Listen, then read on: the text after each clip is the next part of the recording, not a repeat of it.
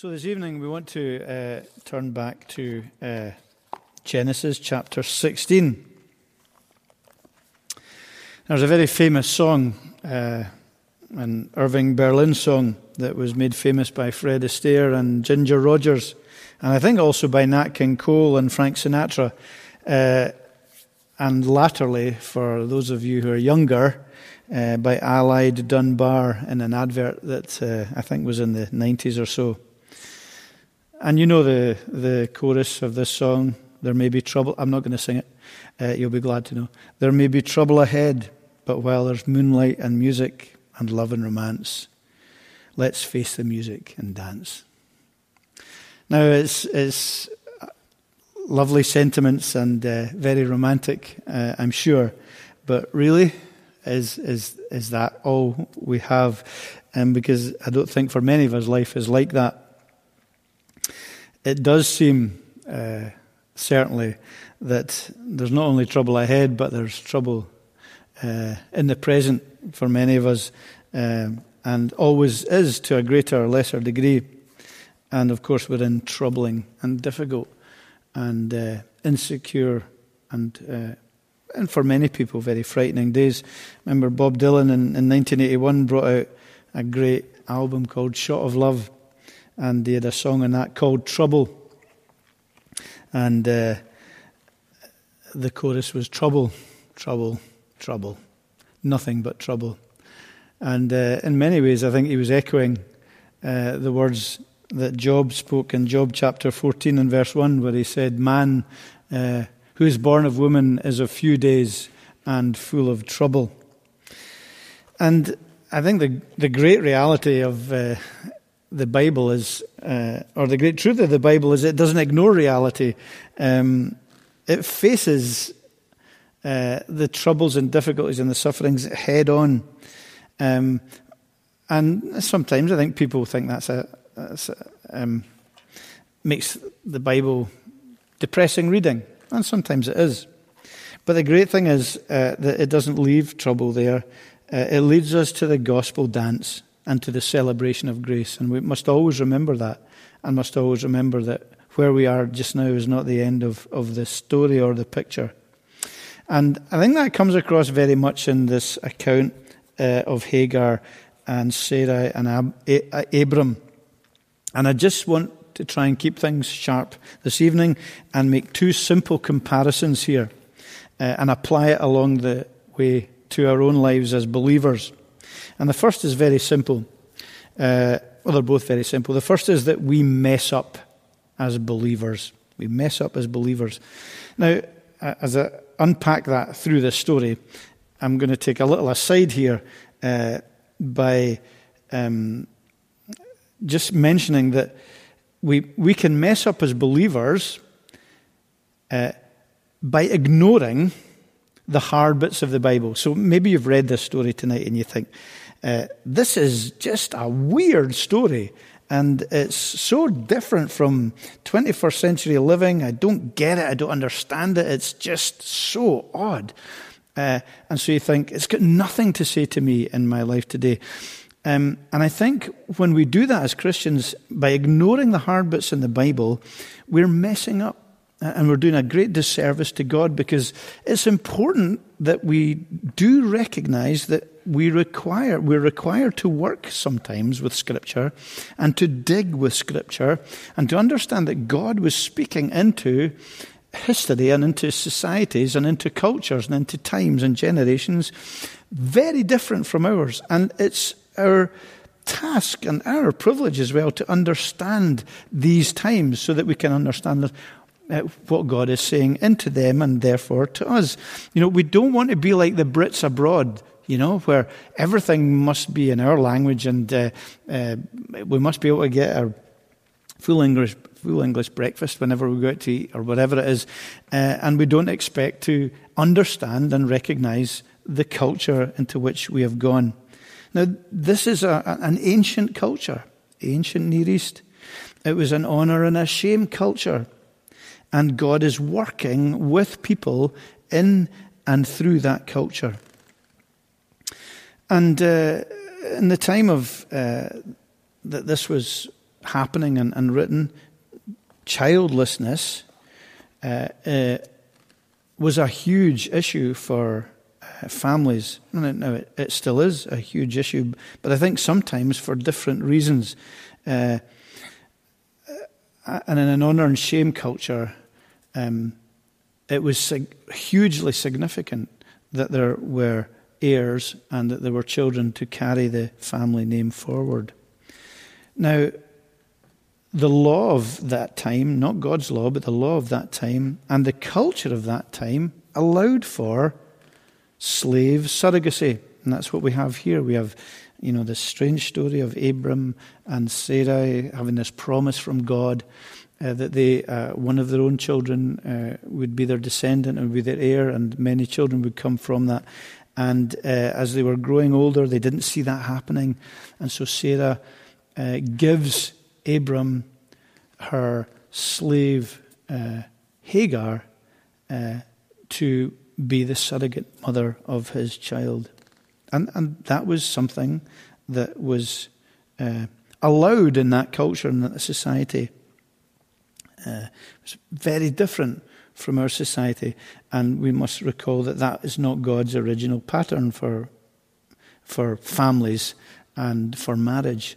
But nonetheless, the Bible records what people were doing, not necessarily saying it was uh, what God wanted them to do. So the times and the culture that this is written into is very different. This shame and honor culture, where surrogacy like that, like that was allowed. And we do need to think just a little bit about whether if Abram or Sarah or Hagar travelled to 21st century Scotland, what would they think? What would they think of our sophisticated and uh, uh, advanced society? I wonder if they would think we were completely crazy uh, and brutal if they found out that, for, exa- for example, 13,500 unborn children were aborted in Scotland in 2018, which country they would ask is civilized and respects life and respects love and respects men and women. So we recognize cultures are very different. And if we ignore the hard bits, I think we're messing up as Christians and we're doing a disservice to God. But I think as we go into this story, we see that we, we can mess up as, as believers by taking things into our own hands as well. That's what we see in the early part of this story, isn't it? That God has made this great promise, and uh, they can't. Abram and Sarah can't work out how this promise is going to be fulfilled because uh, Sarah is can't uh, get pregnant and she isn't having a, ch- a child and she's getting old. And so they take, as we've seen, they've taken matters into their own hand. But at no time in these early verses of chapter 16 do we see them consulting with God over it. Rather, they presume that they know what God has already decided and what is his mind because of the circumstances they find themselves in. So Sarah says, You know, behold, now the Lord has prevented me from bearing children. Go to my servant. Uh, there's a, there is an, a degree of impatience. There, there's a degree of presumption that they know what God has uh, uh, already decided. There's a lack of trust. They're not acting in faith. And interestingly, in the whole account between Abram and Sarah, it's very similar language to the language that's used with uh, the account of uh, Adam and Eve, in that uh, Sarah gives the uh, servant girl to Abram, and Abram agrees to that in the same way as what happened in the story with Adam and Eve giving of the fruit and, and Adam receiving it. And in all of this, what they were doing may have been done with the very best of intentions. They may have wanted to see God's promises fulfilled, but they, they couldn't wait on God and they couldn't wait for God to reveal how uh, it would happen without them taking circumstances and taking uh, the whole situation into their own hands. Now we look at our own lives and we look at our circumstances, and sometimes we think, we, we assume or we presume uh, what God must be doing and what God is thinking. And maybe we sometimes imbibe uh, the philosophy that God helps those who help themselves. It's not a biblical one. Uh, and, and we can be impatient. So we take matters into our own hands. And we don't pray about seeking God's will and, and waiting on the Lord and uh, waiting to see Him reveal His purposes for us. We can uh, um, take His promises and uh, uh, not wait for Him to fulfill them. And especially if we consider doing something that may be culturally or legally fine for us to do, uh, we just go ahead and do it. You know, an obvious application maybe uh, would be in longing for an intimate relationship with someone uh, in marriage that we don't wait on God for for making uh, the right choice. We make a rash choice of, of partner, someone that's unsuitable or someone that is not a Christian or not sympathetic to our faith, and um, or maybe it's someone with whom we become sexually active before making any lifelong commitment to them in marriage. Uh, so it may be something like that, or it may be a host of, of many different issues where we take matters into our own hands. We don't wait, we don't act in faith, we don't um, listen for his voice. And sometimes with the very best intentions, but uh, disobedient to what God reveals in his word uh, as his model and his will and his desire for us. And so we learn uh, of the great danger of taking matters into our hands. We mess up. And I think sometimes when that happens, our decisions have serious and can have serious consequences. We see that here in the account with Abram and Sarah. Um, Abram is willing to go along uh, with this um, uh, invitation from his wife, and he takes Hagar to be his second wife, and uh, she conceives and gives birth to Ishmael. And uh, his willingness to do that, and Sarah's desperation to be respected and honoured with an heir, leads to great trouble. A, a, break in the uniqueness and the intimacy and the sanctity of their marriage. And we see very quickly um, aspects of their marriage uh, un- unraveling. Uh, very soon there's jealousy. Uh, there, there's, there's, there's jealousy uh, between Sarah and Hagar. Um, there's Hagar's own disres- quickly disrespectful attitude towards Sarah. There's Abram shrinking from his responsibility when there's tension between the two women, and he just says, Well, you know, you, you do what you think's right. Uh, there's ongoing tension uh, as Ishmael grows up, as we see in later chapters. Um, and that affects Abram and Sarah because Abram has a great love for Ishmael, his uh, son uh, from Hagar, and Sarah finds that difficult to cope with. Uh, and it leads to, in many ways, to generations of troubles.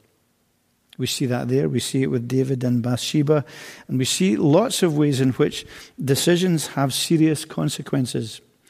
Yes, there's forgiveness, and there's always forgiveness, but it doesn't preclude the consequences of our actions.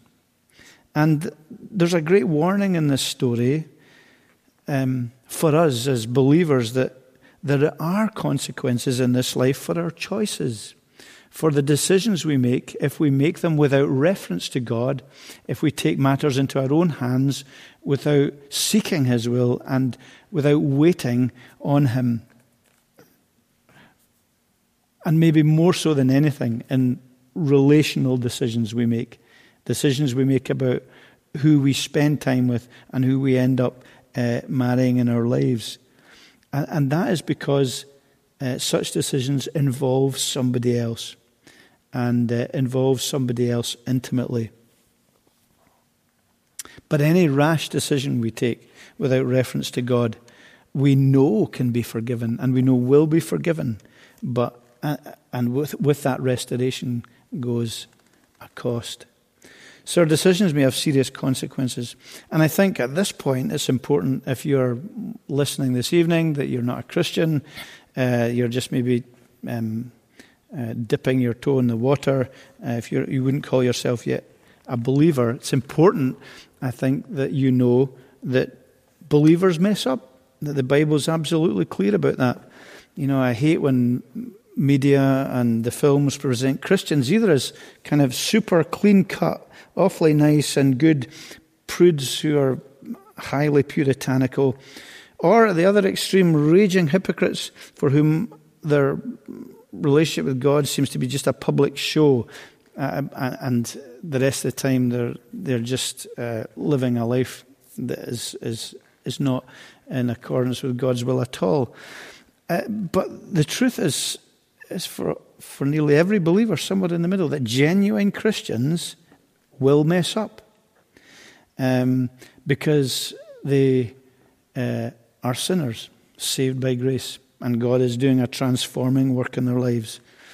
Uh, genuine Christians will be honest about their hearts and about their needs and about their weaknesses. There shouldn't be any self righteousness in our lives. But nonetheless, uh, we mess up. Now, that doesn't excuse people not believing or not saying, well, if, you know, if you're a Christian, you shouldn't be messing up in your life, and I don't want anything to do with that. Um, because there's a genuine recognition of the, the need uh, for God on a daily basis, and they've recognized their need for Christ. And if you haven't done that, then maybe uh, it's your head that's in the sand. But can I say to believers at this point that uh, we must see uh, that truth of believers messing up and this story here as a, as a warning, not as an excuse. You know, we can't take another well uh, known verse uh, in society and in the world around us which says to err is human, which is, of course, correct.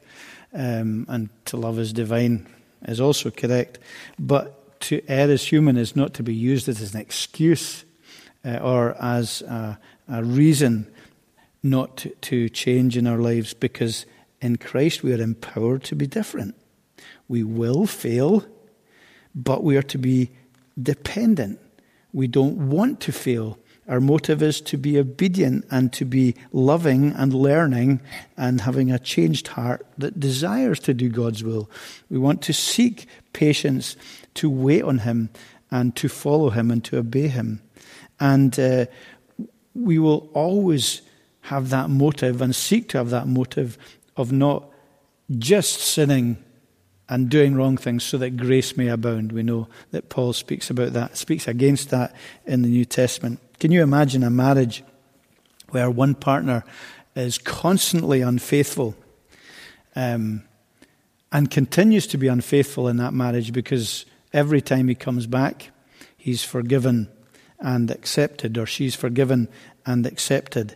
But that doesn't make uh, for a healthy marriage. It makes for one that's enslaved and one where there's enabling wrong behavior that lacks respect and lacks love and lacks a, a good motive of uh, uh, passion and concern for your partner.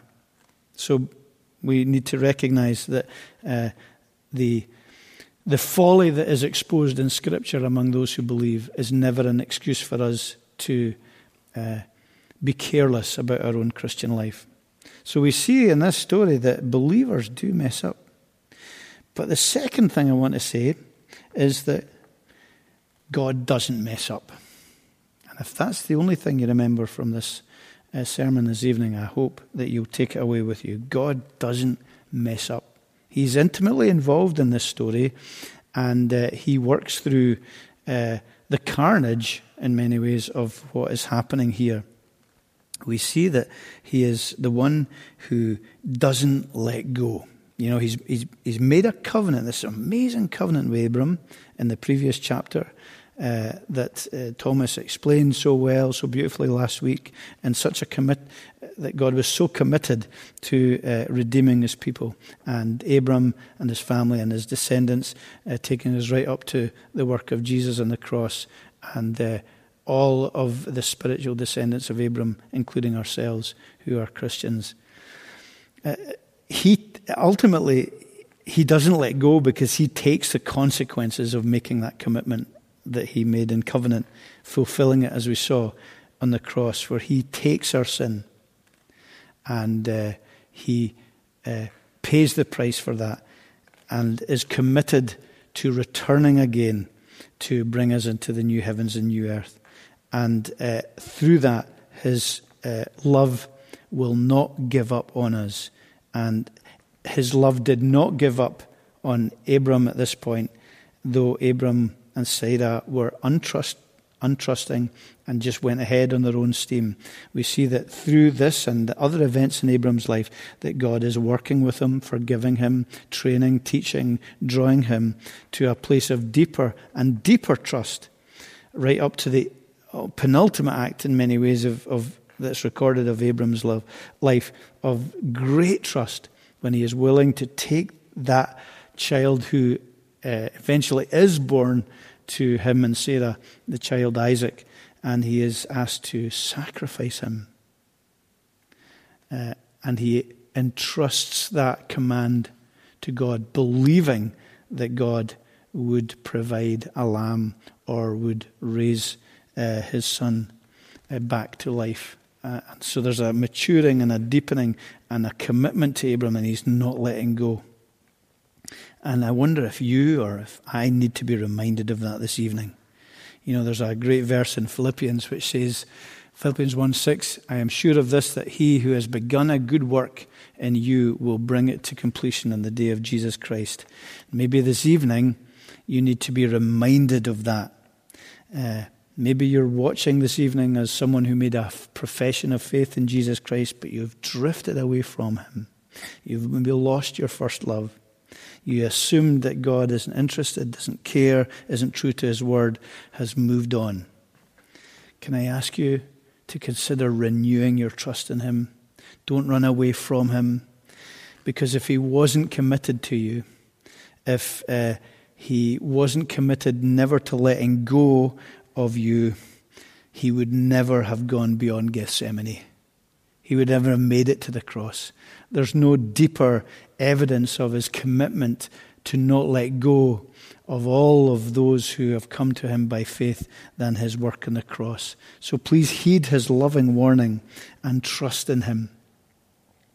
Trust, especially when every atom of your being up till this point is maybe saying otherwise.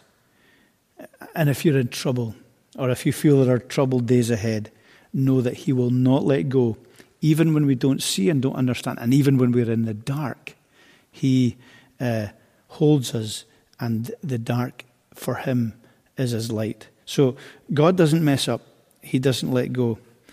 He also is the God who hears our cries. And we see that very much in this the great story with uh, with Hagar here. She is a uh, an Egyptian slave uh, to Abram and Sarah. Uh, she would have been generally devalued and insignificant in that society. And uh, she then uh, takes on the surrogate role, or I don't suppose she had much choice in it, to be perfectly honest. And as she uh, become, as she's pre- as she finds out she's pregnant, she becomes disdainful of her mistress Sarah, and that leads to great tension. So much so that Sarah wants her thrown out, and uh, Abram acquiesces to that particular uh, request. Now, when she's thrown out of her employment and her work uh, in that home, she was kind of like a servant uh, there. There was no furlough, you know, there was no job seeker's allowance. She was thrown out pregnant and destitute, uh, a slave who had no prospects whatsoever uh, except death. And the angel of the Lord appears to her. God appears personally to her. The angel of the Lord here uh, being synonymous with uh, a revelation of God in the Old Testament. God appears to Hagar, who has cried out in desperation to the God of Abram and Sarah. It's a seminal moment in world history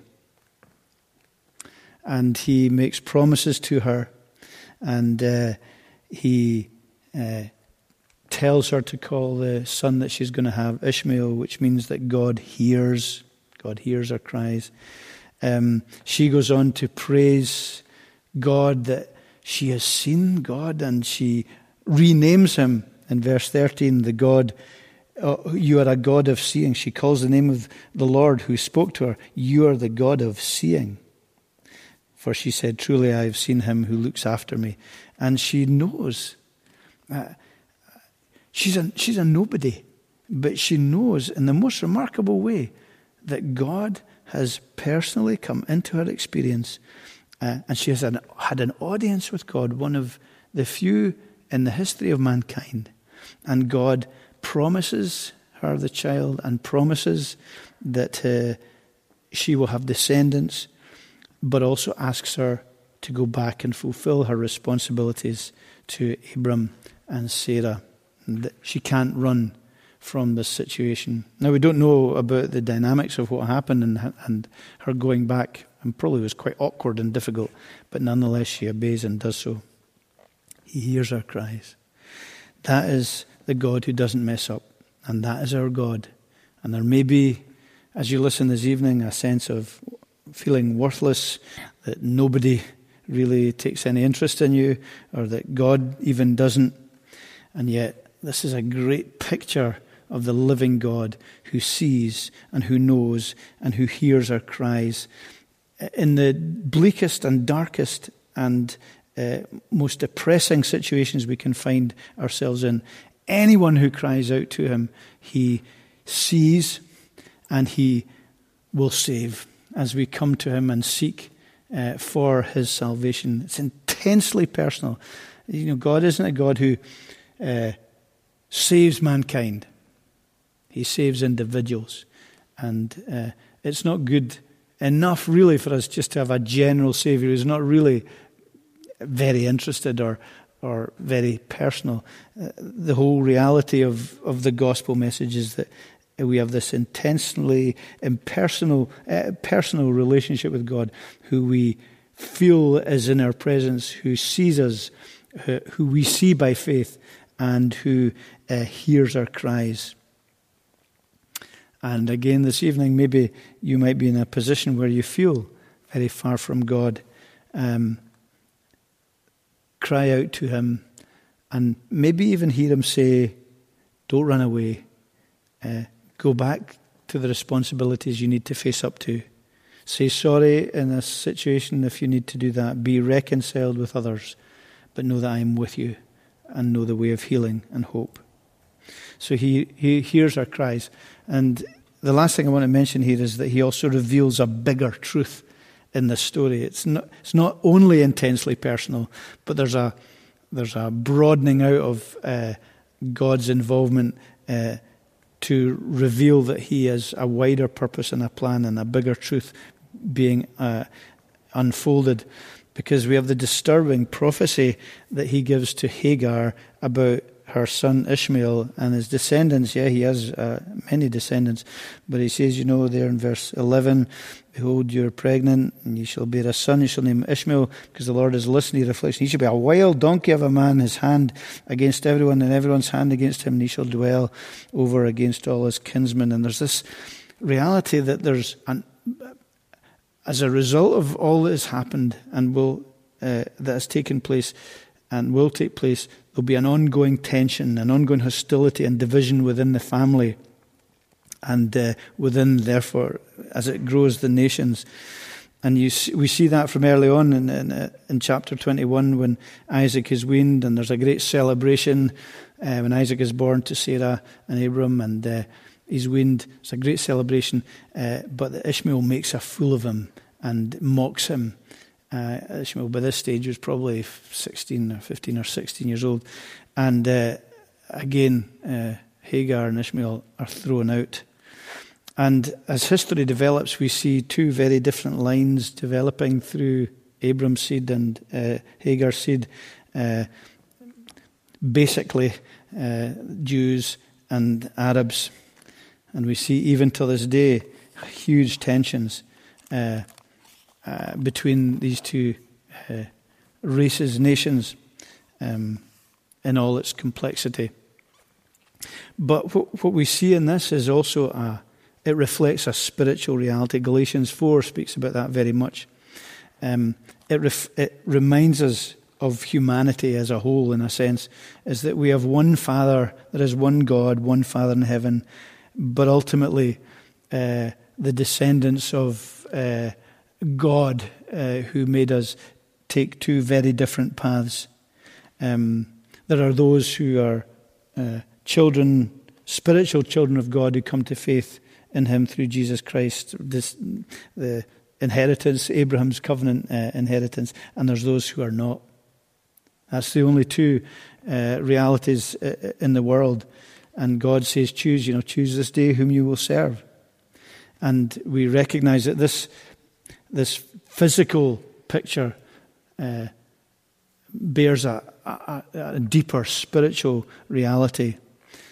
Uh, and we see that spiritual reality transcending uh, the two physical uh, uh, journeys that are taken by the sons of Abram, because we know that Abram's physical seed, the Jewish people, they rejected the Saviour. And many Gentiles and many Arabs have become part of the spiritual family of God. In fact, Abram's the promise given to Abram and to Isaac and to his descendants was that all nations of the world will be blessed uh, through the seed that would come, that is the Lord Jesus Christ. And so the invitation goes out to all. It transcends national barriers and, and backgrounds and races and nationalities. Uh, but it's still either those who follow Christ or those who don't. Every single human being belongs to one of these two uh, uh, sections of, of humanity. And the invitation goes out to all. So we remember that, and we remember that our Muslim friends are distant cousins who need Jesus Christ just as much as we do. So I finish just with that truth that comes through this passage and uh, comes through the covenant unveiled and comes through all of God's word is that He is the God uh, who doesn't mess up and He's the God of the impossible. You know, just like Abram and Sarah, we're prone to look at our life and our, even our life of faith in purely and simply rationalistic terms, in our circumstances, and if things aren't going according to plan, then we just go ahead and make our own decisions. Uh, we help ourselves in life with a peppering of faith along the way. But all through the Bible, we're asked to trust in the God, the God who is the God of the impossible. Uh, and even the fact that He uh, allows Sarah to have child way beyond childbearing age is uh, a testament to that. And uh, the promise uh, is that He impossibly takes judgment for our sin on Himself, divine uh, judgment for our sin, divine wrath He takes on His own self, the impossible reality of salvation. And His promise is to always help us, to always be there, to answer our prayers, and to enable us to live the Christian life, which is impossible by faith because he is raised from the dead and he's empowered us to uh, live in that new resurrection power and that new life and with that great hope. So the encouragement is to trust and obey this God of the impossible and recognize that that is his stock in trade and give him the glory for so doing. Luke 18, verse 27. Jesus says, What is impossible with men is possible with God. And may you take that away as you think of maybe the impossibilities you're facing this coming week uh, fears, doubts, struggles, battles. How can I possibly carry on as a Christian? May you cry out, as Hagar did, to the living God for salvation, and may none of us do what Abram and Sarah did, which was to take things into their own hands. Amen.